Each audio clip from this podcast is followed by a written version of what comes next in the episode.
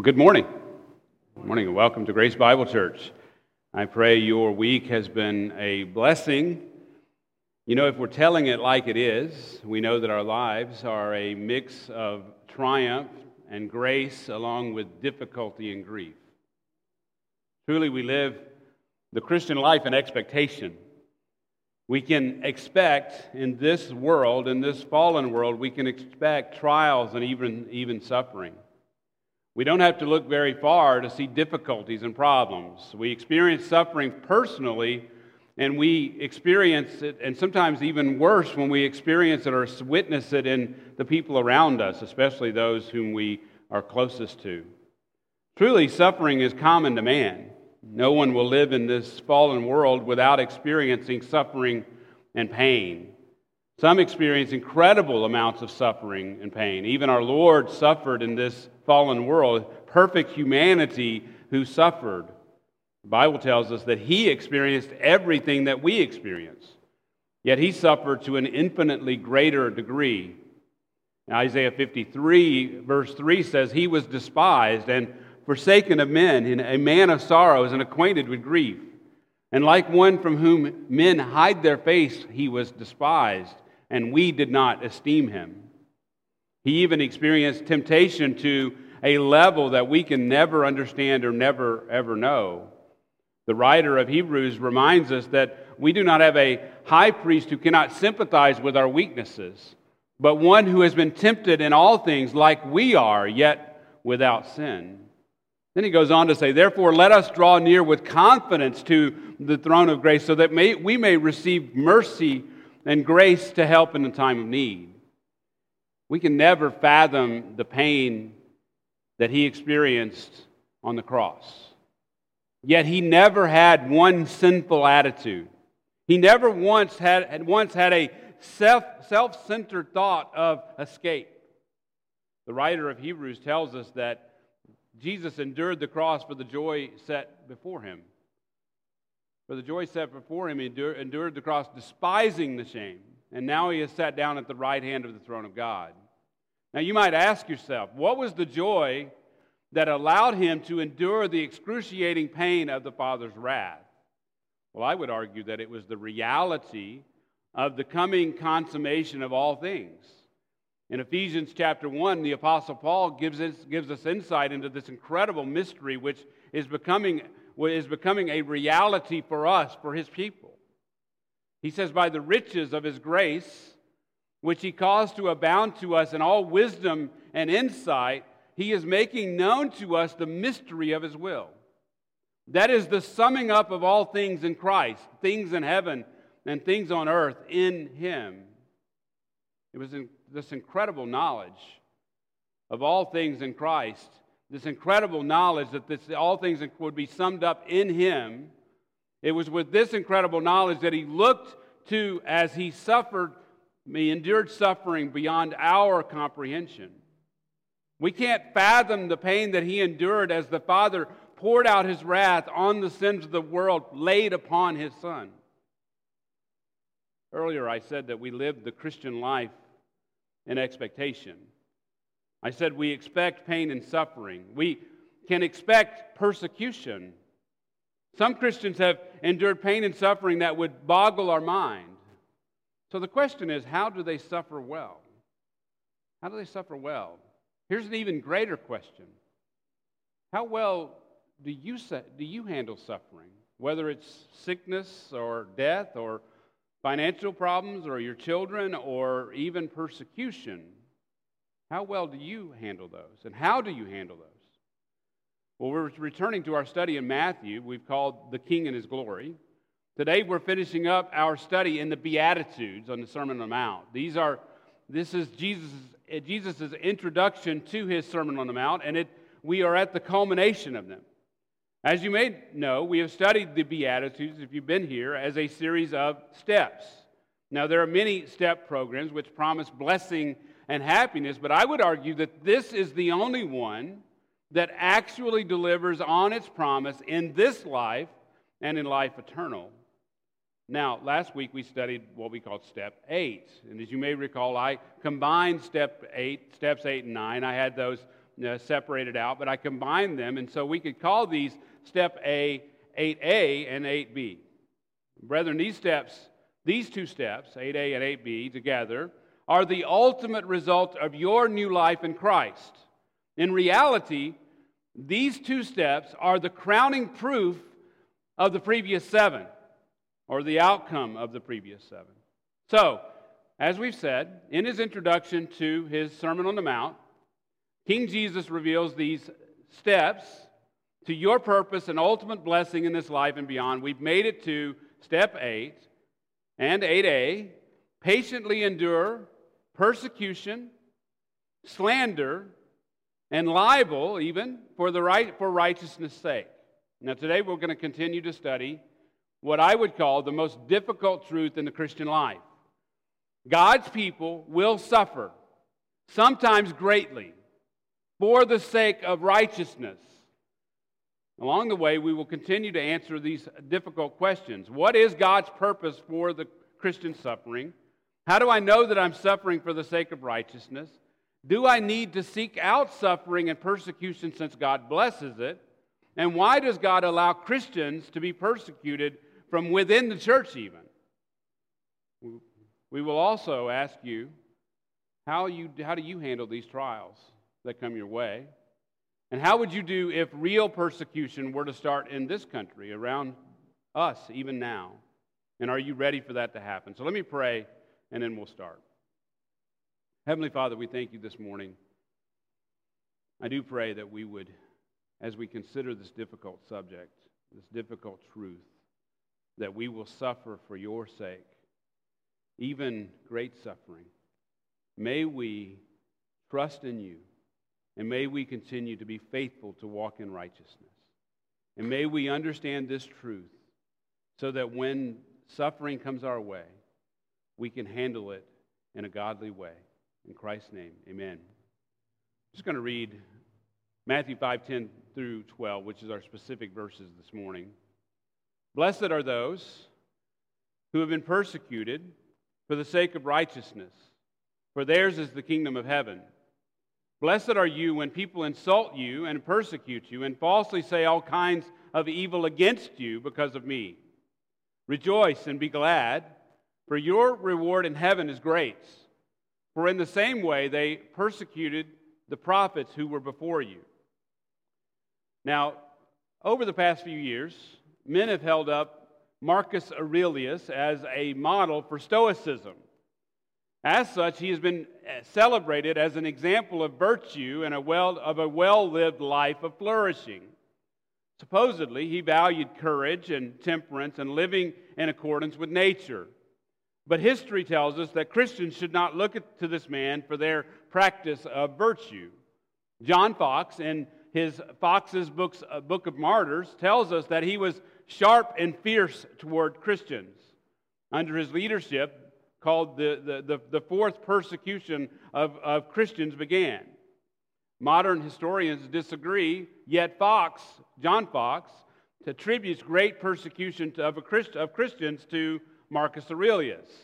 According to Foxe, the cruelties used in this persecution were such that many of the spectators shuddered with horror at the sight and were astonished at the intrepidity of the sufferers. Some of the martyrs were obliged to pass with their already wounded feet over thorns, nails, sharp shells, etc., upon their points. Others were scourged until their sinews and veins lay bare. And after suffering the most excruciating tortures that could be devised, they were destroyed by the most terrible deaths. That's according to John Foxe.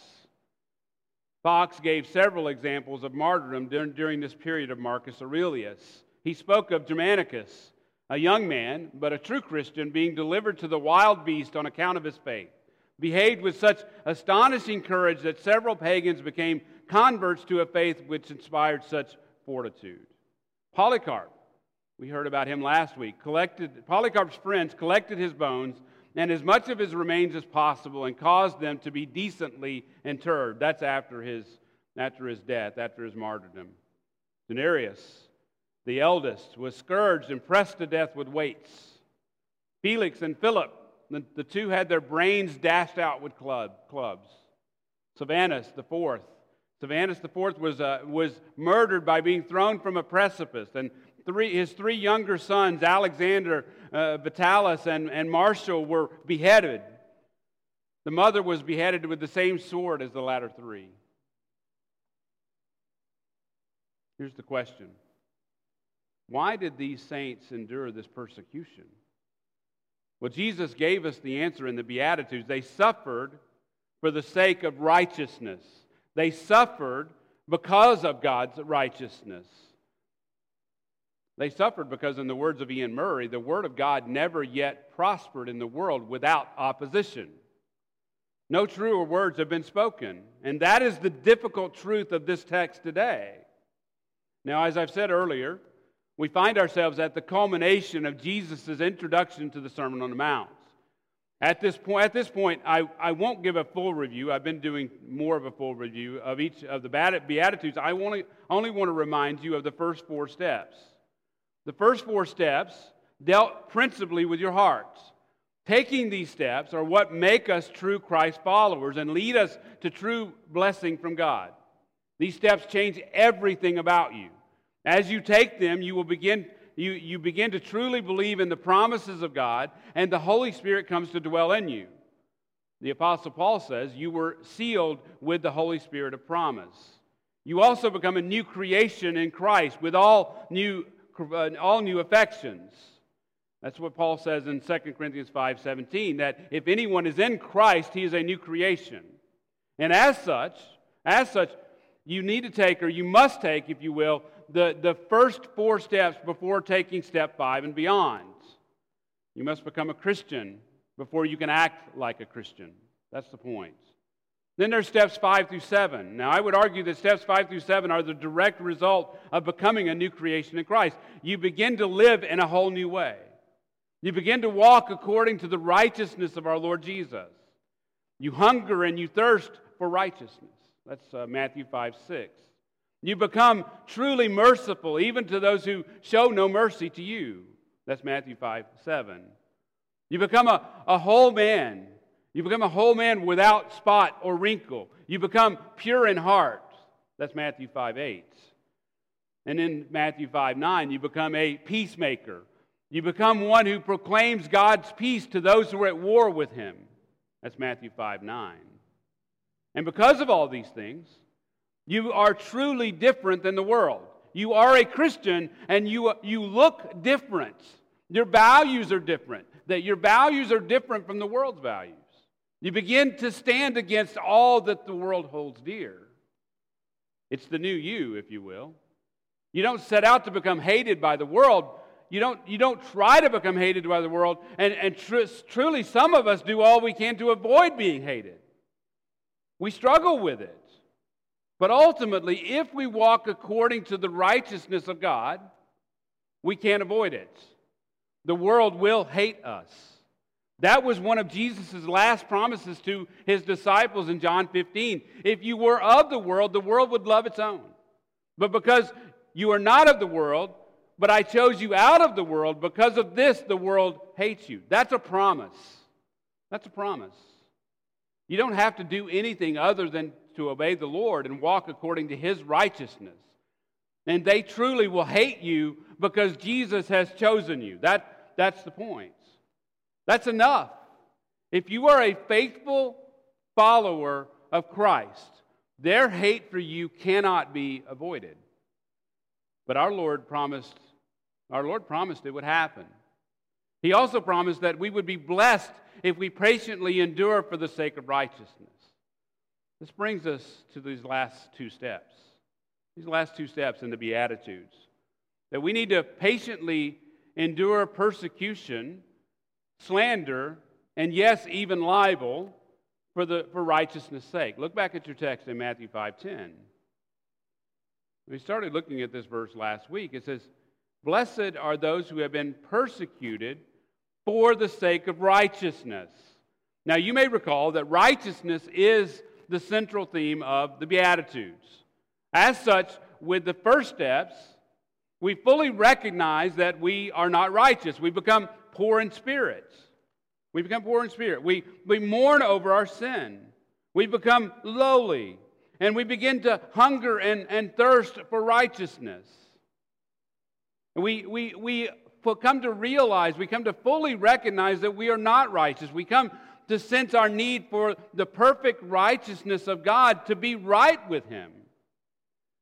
When we come to that realization, God saves us by His grace, and He, he imputes to us the very righteousness of Christ.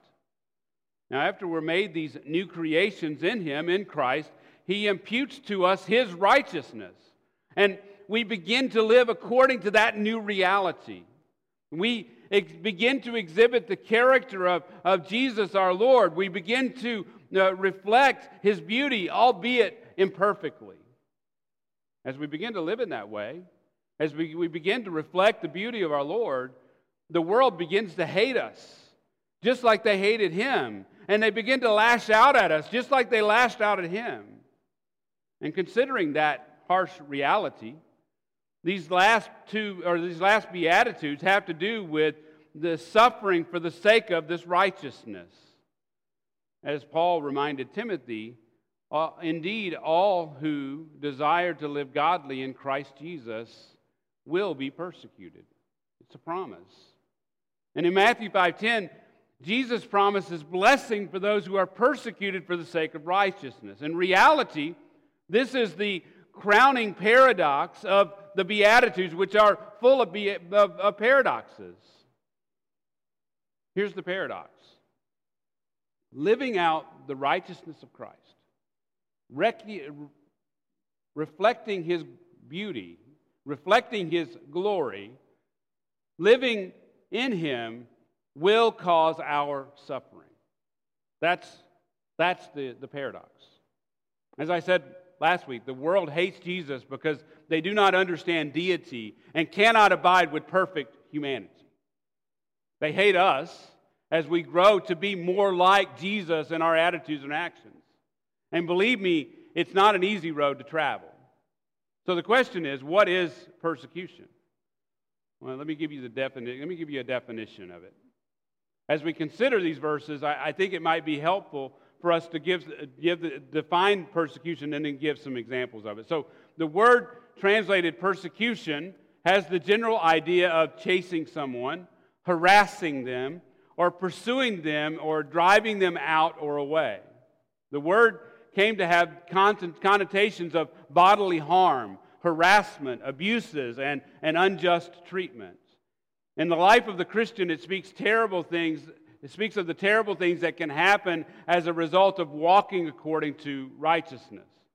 According to, to our Lord, those who walk in righteousness will face these trials, will face this persecution. In addition, there's this inherent promise because of the blessing. There's this inherent promise that they will be given the strength to endure through this suffering. In other words, the true believer who exhibits the qualities described in the first seven Beatitudes, or the first seven blessings, or the first seven steps, as we call them, will be given the inner strength to run the race enduring to the end. Not only that, but they will have the courage to live for Jesus no matter their circumstances. For those who have been made new in Christ, what we have to recognize is that falling away is an unthinkable pro- prospect. You've heard it said, when the going gets tough, the tough get going, right? Well, I'm here to tell you that Christians who have been truly converted are the true definition of what it means to be tough. And it's not because of them, it's because of what Christ has done in them. It's what Christ has made them to be. The genuine Christian says, I will take up my cross and follow Christ no matter the cost. I will do his work no matter the difficulty. I will proclaim his mighty name no matter the opposition. Let me say that again because I think it's important. The genuine Christian says, I will take up my cross and follow Christ no matter the cost. I will do his work no matter the difficulty, and I will proclaim his mighty name no matter the opposition. Let me give you the nature of persecution nature of persecution. The Greek word here, translated persecute, is a perfect passive participle. Don't get scared. I'm going to explain it. The passive gives it the idea of allowing persecution to happen to us. In other words, we are passive participants. The perfect tense gives us the idea of something that began sometime in the past and continues until the present. In this sense, the Christian can expect persecution to start when we begin to walk in righteousness. That's the expectation. We can ex- expect it to happen. And it's going to continue. I'm sorry to tell you that when you start walking in righteousness, it's going to start happening and it will continue until you go home to be with the Lord. Now, we need to recognize that it won't be continuous in the sense of always happening. We won't always be going under, undergoing persecution. There will be times of peace. But we have to understand that there will always be the continuous threat of persecution.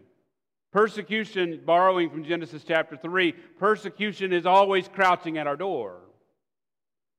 Earlier this week, I was reading an article in The Atlantic by Russell Moore about the state of the evangelical church. Now, it wasn't really the article that interested me, although I was kind of interested.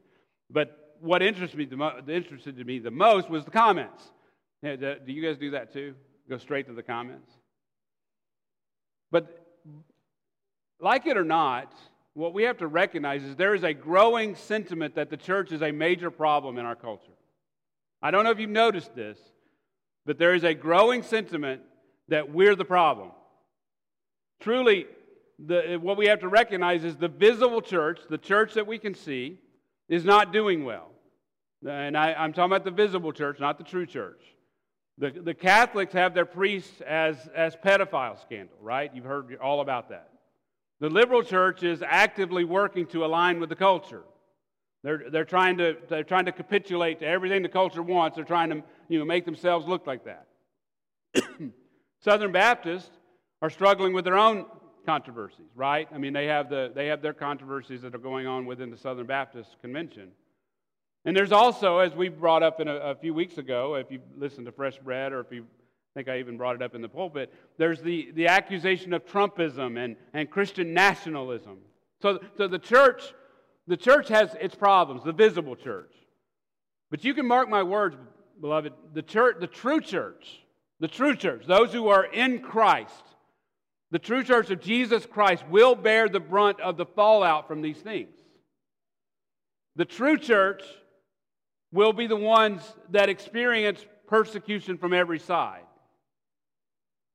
Now, I'm, I'm convinced that when wide persecution comes to America, the main avenue for that persecution and suffering will come from within the visible church.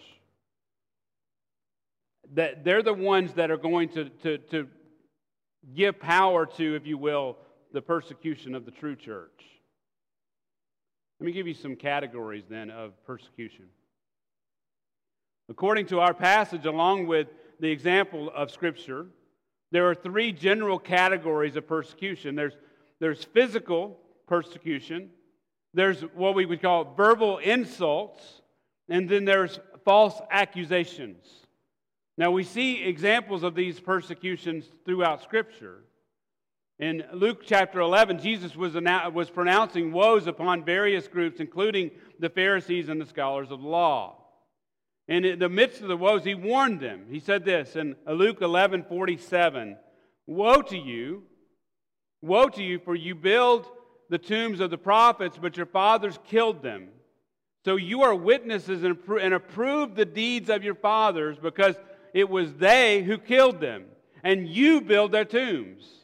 For this reason also, the wisdom of God said, I will send them prophets and apostles, and some of them they will kill and some they will persecute, so that the blood of all the prophets shed since the foundation of the world may be charged against this generation from the blood of Abel to the blood of Zechariah, who was killed between the altar and the house of God. Yes, I tell you, it will be charged against this generation. Now, Jesus said something uh, similar in, in Matthew 23 32 to 37. He says, Some of you some of them you will kill and crucify, and some of them you will flog in your synagogues and persecute from city to city. So, as you can tell, persecution of God's people is nothing new, nor are the types of persecution. You see, there's no, there's no new playbook. So, there's, let me give you the types of persecution. The first type of persecution is physical or bodily persecution.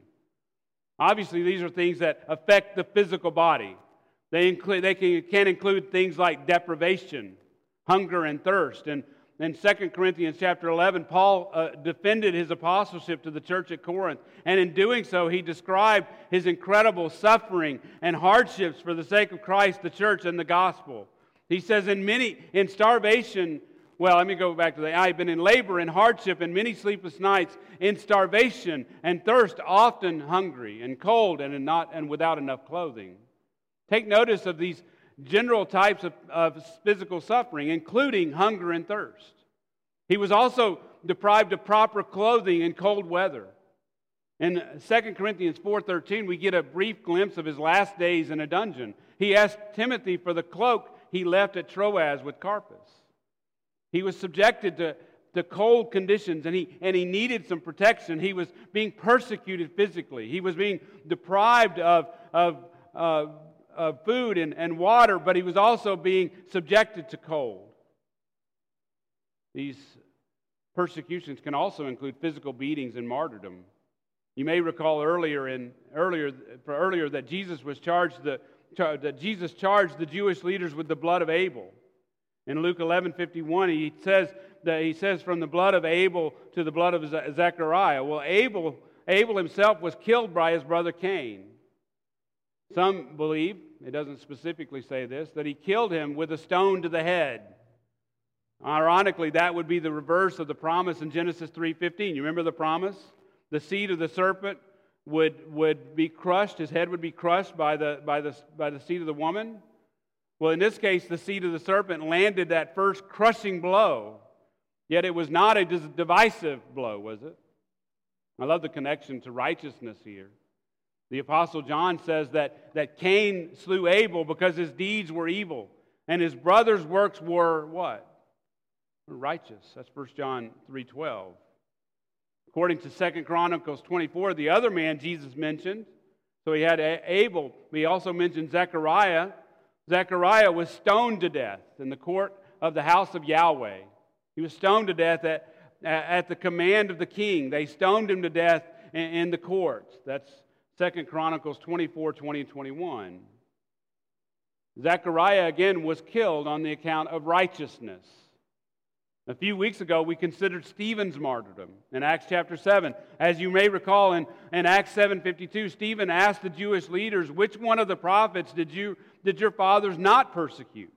They killed those who had previously announced the coming of the righteous one, again, that connection to righteousness, whose betrayers and murderers you have become. They responded in great anger to his charges. That's 7, Acts 7.54. When they heard this, they became, furious in their hearts, and they began gnashing their teeth at him.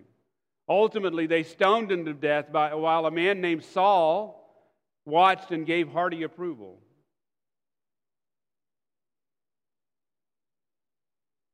Uh, Stephen was calling out, Lord, receive my spirits. Again, they stoned Stephen because they were evil and he was righteous. The Apostle Paul was stoned at Lystra.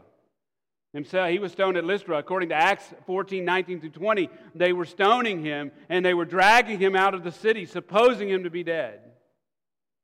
According to Acts 16, 22 and 24, Paul was beaten with rods in Philippi.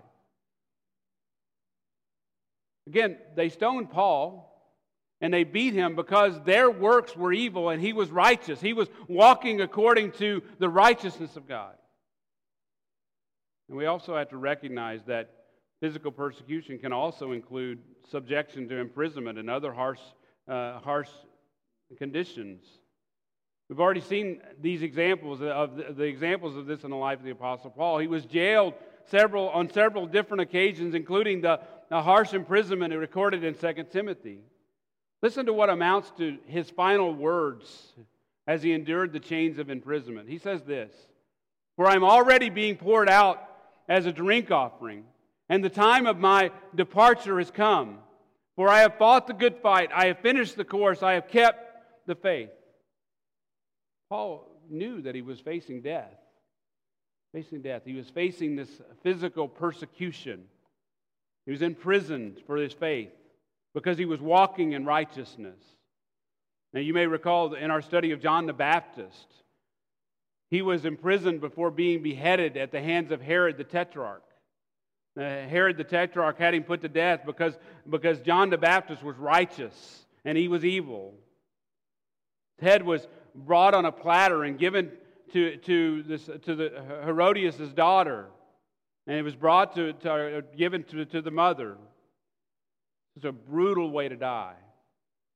And thankfully, here in our world, in our culture, most of us have avoided physical persecution. I don't think that many of us have been beaten for our faith. None of us that I know of, not many, are put in prison. We're not, we're not deprived of food and water. And generally, our justice system protects us from false imprisonments. Currently, we're not under the threat of, of physical persecution, but physical per, pers- or actual persecution may also include verbal threats or verbal insults. Look at your text in Matthew 5:11. Blessed are you when people insult you, insult you and persecute you. Let's look at that insult. The Greek word translated insult literally means to cast in one's teeth. In this context, it has the idea of finding fault in a way that demeans others. It could mean reviling. It can mean to mock someone or, or to heap insults as a, as a way of shaming them. We can insult people by finding weaknesses or things that are apparently true about someone to insult them. People make fun of, of those who maybe struggle with their weight or look distinct in some way or act differently than the crowd. These can be rather innocent like that. But many times they're evil insults intended to tear that person down. Specific to this context, what Jesus is talking about is serious insults to abuse or, or, or to mock viciously. And they, they mocked the Lord, Jesus, while he was suffering on the cross. In Mark 15 or Mark 14, 64, it says they all condemned him to be deserving of death. And they began to spit on him and, and to blindfold him and to beat him with their fists and to say to him, Prophesy. And the others received him with slaps in the face. But you see that they were verbally, they were verbally abusing him. In the, in the deadness of their trespasses and sins, they were, they were only able to see what they perceived as weakness. And in response, they mocked and they insulted him, and they treated our Lord, the Lord of glory, with utter contempt. They also mocked the, the prophets and the messengers before him.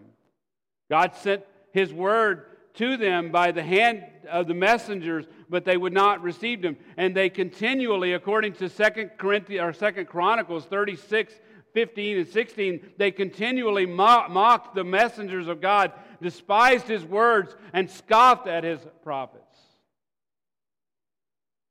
The Apostle Paul never misses an act to get in on. The Apostle Paul also was mocked on many occasions. In Acts chapter 17, the men of Athens sneered at him when he taught about the resurrection of the dead. And when he taught about it, they sneered at him, and, and, and some said, some said, We'll hear you again concerning this. And, and, but, but others sneered and mocked him unmerciless, unmercilessly. Even today, I go back to those comments that I was talking about earlier on social media. Even today, you will be mocked unmercilessly for preaching the truth in public places. You may even be mocked and insulted in the church for preaching the truth of God's word. You will be accused of teaching false doctrine, doctrine when, you, when you preach the sovereignty of God. You'll be accused of being backwards when we teach that God created the world in six days. You'll be accused of being legalistic when you teach the dangers of sin and, and the need for pursuing sanctification. You'll be accused of being hateful when we teach the reality of God's judgment on sin for eternity. You see, as a faithful Christian, walking in righteousness, preaching the truth, you will endure verbal mockery at, at some point. Whether it's from those inside the church or outside the church, you will endure verbal mock- mockery. Your love for Christ and your faithfulness to Him may even cause those who you believe are friends, even those who are closest to you, to say things that cut and hurt deeply. I can't believe you. You, you, you don't believe that, really? You can't believe that. I mean, that's, that's hurtful when you, tell, when you say that this certain sin is, is bad or wrong, uh, that you're going to be judged for it. That's so hurtful. Why can you, how can you say that? Even family can do that. You also need to understand that persecution may also include false accusations. Look back at your text in Matthew 5:11. It says, "And it says, Blessed are you when people insult you and persecute you and falsely say all kinds of evil against you because of me. Whereas verbal insults has to do with abusive words that people say directly to you, uh, to your face.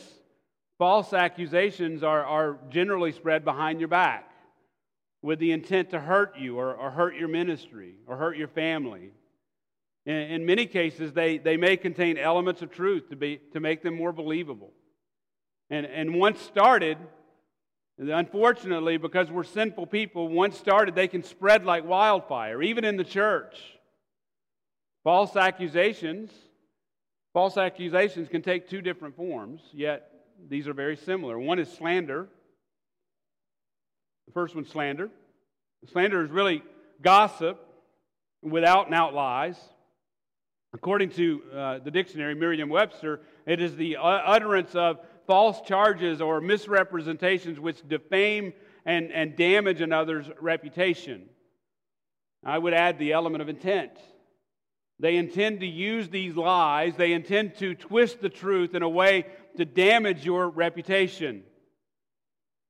This is hard to defend because it's behind your back. And, and, it, spreads so quickly that you can't do damage control because we don't even know it's happening many times. Eh, there are times you never even know what's been said to hurt you, yet people are treating you differently, right? You ever had that happen? In 1 Peter chapter 3, Peter encourages his readers, and who is there to harm you if you prove zealous for what is good? But even if you suffer for the sake of righteousness, there's that righteousness thing again, by the way. If you suffer for the sake of righteousness, you are blessed. He's going back to what he was taught by the Lord even in the Sermon on the Mount. And he goes on, and do not fear their fear, and do not be troubled, but sanctify Christ in your heart in your hearts, always being ready to make a defense to everyone who asks you to give an account for the hope that is in you, with, yet with gentleness and fear. Having then he says this in verse 16. This is 1 Peter 3:16. Having a good conscience, so, having a good conscience, having a clear conscience, right? So that in the thing which you are slandered, those who disparage your good conduct in Christ will be put to shame. You know what he's saying? What he's saying is that if I have a good conscience and I'm doing what is right, even when I'm slandered, I can have confidence, right? I, I, they, and it will put those who, who are slandering me to shame. Put simply, the, the answer to slander or any other type of persecution is to keep walking in righteousness. It is to keep doing good. It is to be ready to make a defense for the hope that is in you because as you suffer uh, those difficulties, as you suffer those slanders, as you suffer that physical persecution, others are going to go, What makes him different? How can he? How can he do this? How can he walk in righteousness? How can he keep doing good? Uh, how does he have the hope in him? Look at what he's going through, right?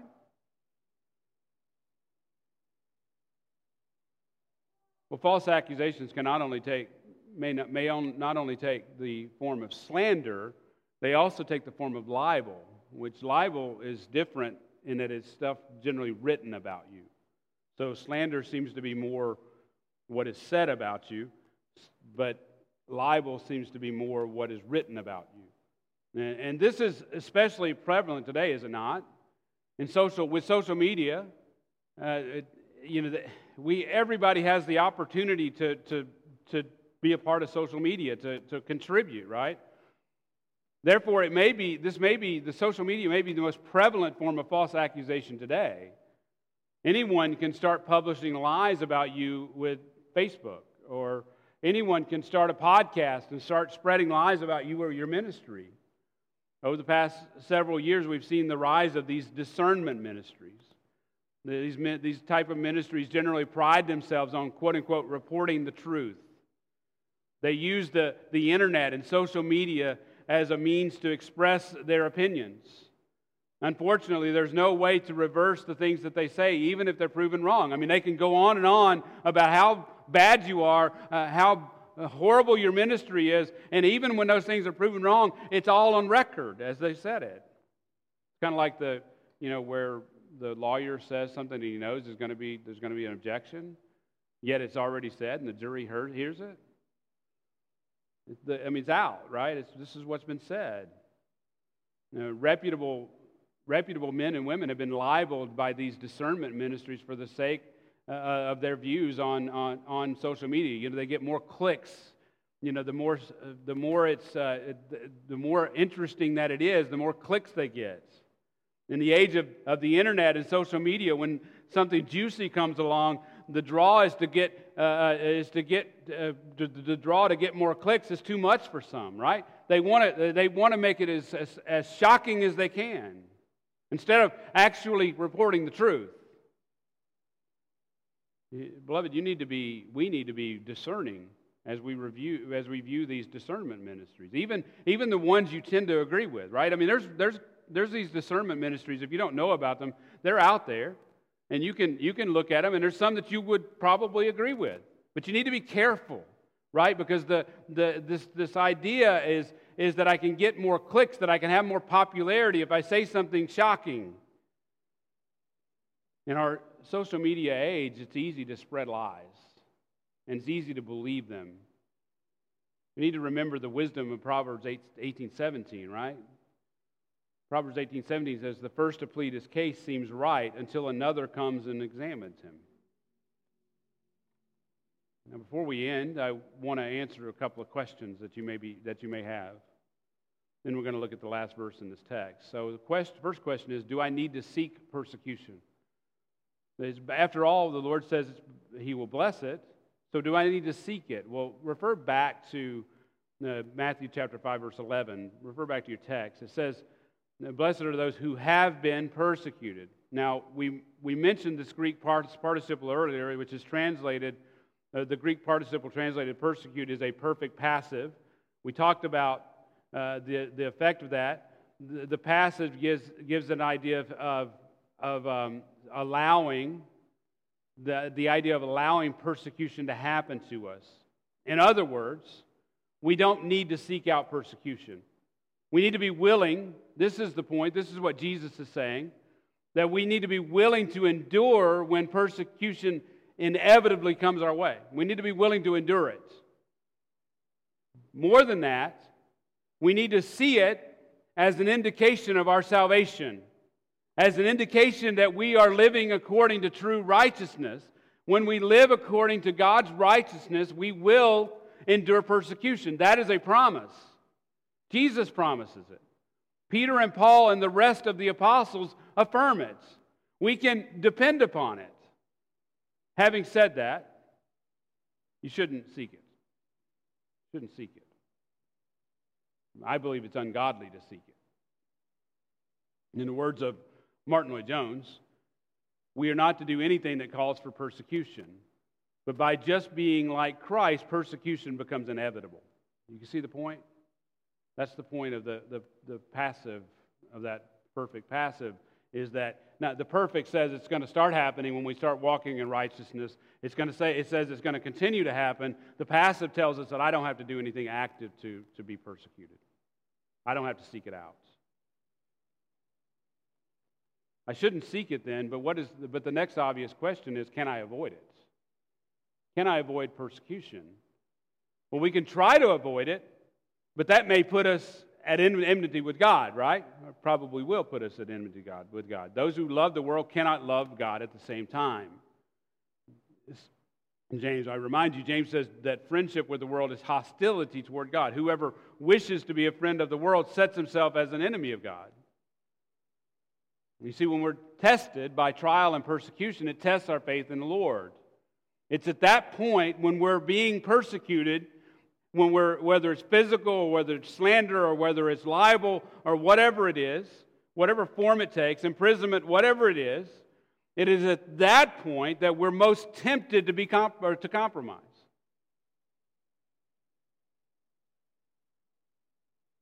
See, we cannot walk in righteousness and compromise the truth by compromising with the world. So you can't, you can't do the you can't do the both at the same time. You can't compromise with the world and walk in righteousness. I'll say it simply. You see, the world is going to try to break you. The world will tell you, will try to get you to agree with worldly thinking. Oh, you believe that this is wrong? Then you can't have this job. You can't, you can't work here if you believe this.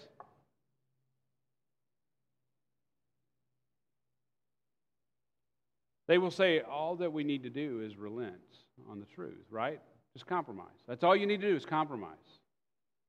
Just walk, walk like the world. In the words of John MacArthur, he says, God does not want his gospel altered under the pretense of it being less demanding, less righteous, or less truthful than it is. He does not want witnesses who lead the unsaved into thinking that, that, the, uh, that, the life in, that life in Christ costs nothing a synthetic gospel, a man made seed, produces no real fruit. End quote. So, can we avoid persecution and walk in righteousness? Well, I think we can look back at the Old Testament saints and, and answer that question. But before we answer that specific question, look back at Matthew 5:12. Jesus said for us to rejoice and be glad. Rejoice and be glad. When we walk in, in righteousness, we can expect persecution to come. But what we have to recognize is that is validation that we are being faithful and are walking in Christ. You see, we don't have to go step on the toe of the 800 pound gorilla. All we have to do is walk in righteousness, and that 800 pound gorilla is going to slap us. And we can rejoice and we can be glad when that happens because we know that we're walking in righteousness because we didn't seek it out, but we know that we can't avoid it. We know that we're saved when persecution finds us. In the words of John Calvin, persecutions are, in a way, seals of adoption to the children of God. Just listen to what they did to the Old Testament saints. The writer of Hebrews, in 11, uh, Hebrews 11, 32 to 38, he says, For what more shall I say? For time will fail me if I recount Gideon, Barak, Samson, Jephthah, as well as David and Samuel and the prophets, who through faith, listen to this, conquered kingdoms, performed righteousness, there's that word again, obtained promises, shut the, the mouths of lions. Well, that was not good. Quenched the power of, of fire, escaped the edge of the sword, were made strong from weakness, made mighty in war, put foreign armies to flight women received back their dead by resurrection, and others were tortured, not accepting their release so that they might, be, might obtain a better resurrection. And others experienced mockings and floggings, yes, also chains and imprisonments. We talked about all that, right? They were stoned. They were sawn in two. They were tempted. They were put to death with the sword. They went about in sheepskins and goatskins, being destitute, afflicted, mistreated, of whom the world was not worthy, wandering in desolate places and mountains and caves and holes in the ground. That was the Old Testament saints, beloved. It was the Old Testament saints. And it very well could be us. Let me end with a warning and an encouragement to the saints. First off, we may not seek it, but avoiding persecution is dangerous to your soul. Beloved, if we are ashamed of Christ, we can be assured that he will be ashamed of us. We may be popular with men when we line up with the world, when we say the same things that the world is saying, when we compromise on the truth, we may become popular. We may be even enriched by the world. You see, prosperity preachers, you know what they do? They tell men what they want to hear. They make a mockery of the truth. But let this warning from our Lord in Luke 6:26 sink in slowly. He says, "Woe to you when all men speak well of you." For their fathers were doing the same things to the false prophets. You see, those who were truly prophets of God, uh, all the things that I described or that was in uh, Hebrews chapter 11, all those things happened to them. But guess what happened to the false prophets? Well, they were spoken well of. You can be assured, you can be assured that when the world speaks well of you, that when you are in lockstep with the world, our Lord is not pleased. Our Lord is not pleased.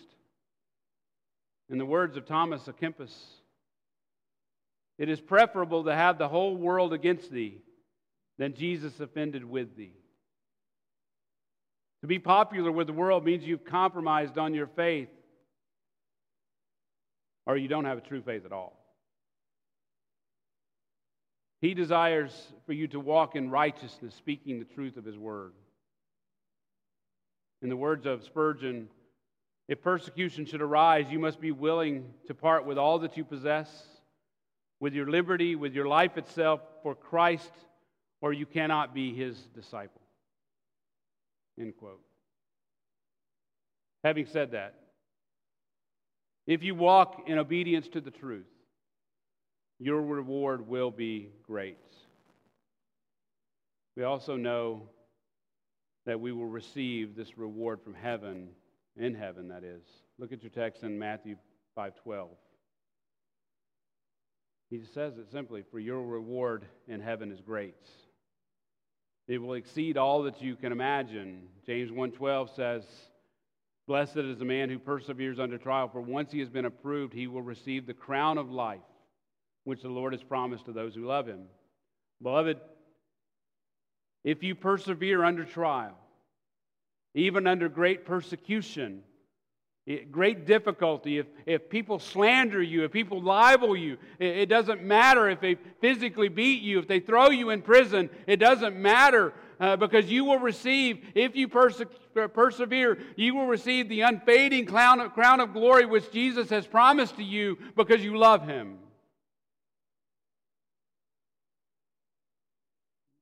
I love the simple words of Justin Martyr.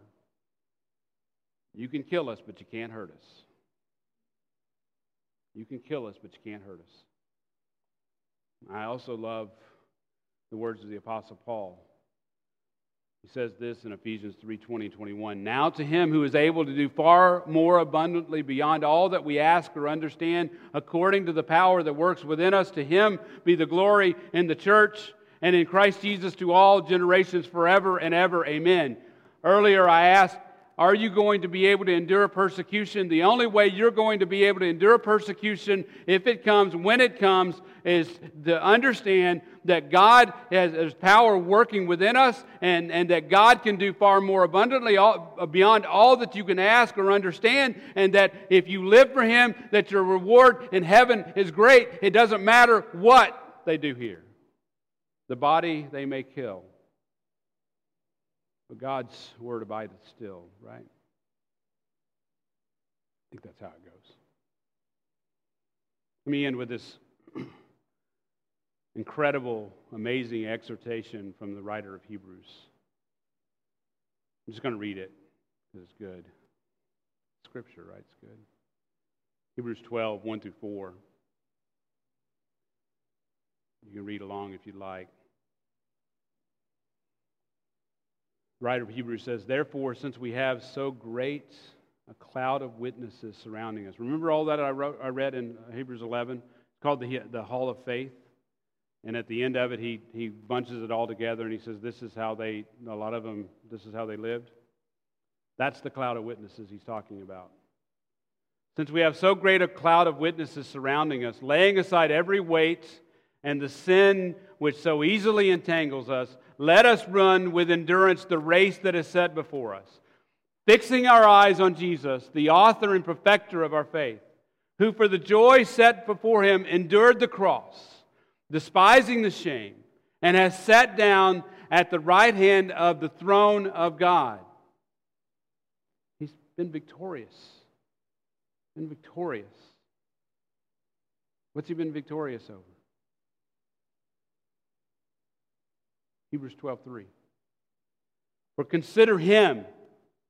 Consider him. Fix your eyes on him. That's what the writer of Hebrews is saying. When you're going through these difficulties, when it's so hard and you can't deal with it, consider him who has endured such hostility by sinners against himself.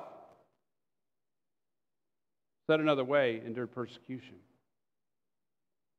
You want to know how to endure persecution? You want to know how to endure hostility?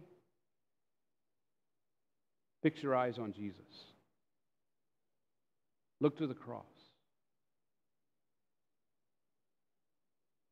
The writer of Hebrews says, Consider him so that you will not grow weary and fainting in heart. You want to know how to endure? When that college professor challenges you? When you have to write a paper that, you, uh, that they want you to write and you know you can't write it and you have to write the truth and you know it may affect you? When you stand before your boss and, and you know that that promotion that you have to you have to go against the truth in order to get it or even worse as time goes on, when the world says you got to do it and you say no, but you're hurting, that's southern, right? Hurting. Fix your eyes on Jesus. Fix your eyes on our Lord so that you will not grow weary, so that you will not become faint in hearts. He ends this way. Well, he doesn't end, but the next verse, I love it. he says, You have not resisted to the point of shedding blood and striving against sin. Wow. Wow. No matter how hard it becomes, you'll never endure what our Lord did. Fix your eyes on Him. Trust in Him. Walk in righteousness. Don't compromise the truth. Heavenly Father, we thank you this morning. Praise you. What a difficult subject. We live in a world that hates you. We live in a world that hates your gospel. We live in a world that hates us because of you, that can't stand your righteousness. Yet the answer, according to your word, is to just fix our eyes upon Christ. May we do that. May we trust in Him as we endure great difficulty in this fallen world that so hates us. Lord, I pray that we wouldn't, just the idea of walking in righteousness means that we are merciful, means that we are pure in heart means that we don't go out and find ways to antagonize the world. We don't have to go and, and seek out persecution. Not saying that. But we know the promise is that it will come. May we endure to the end by your power, which works mightily in us. In Christ's name, amen.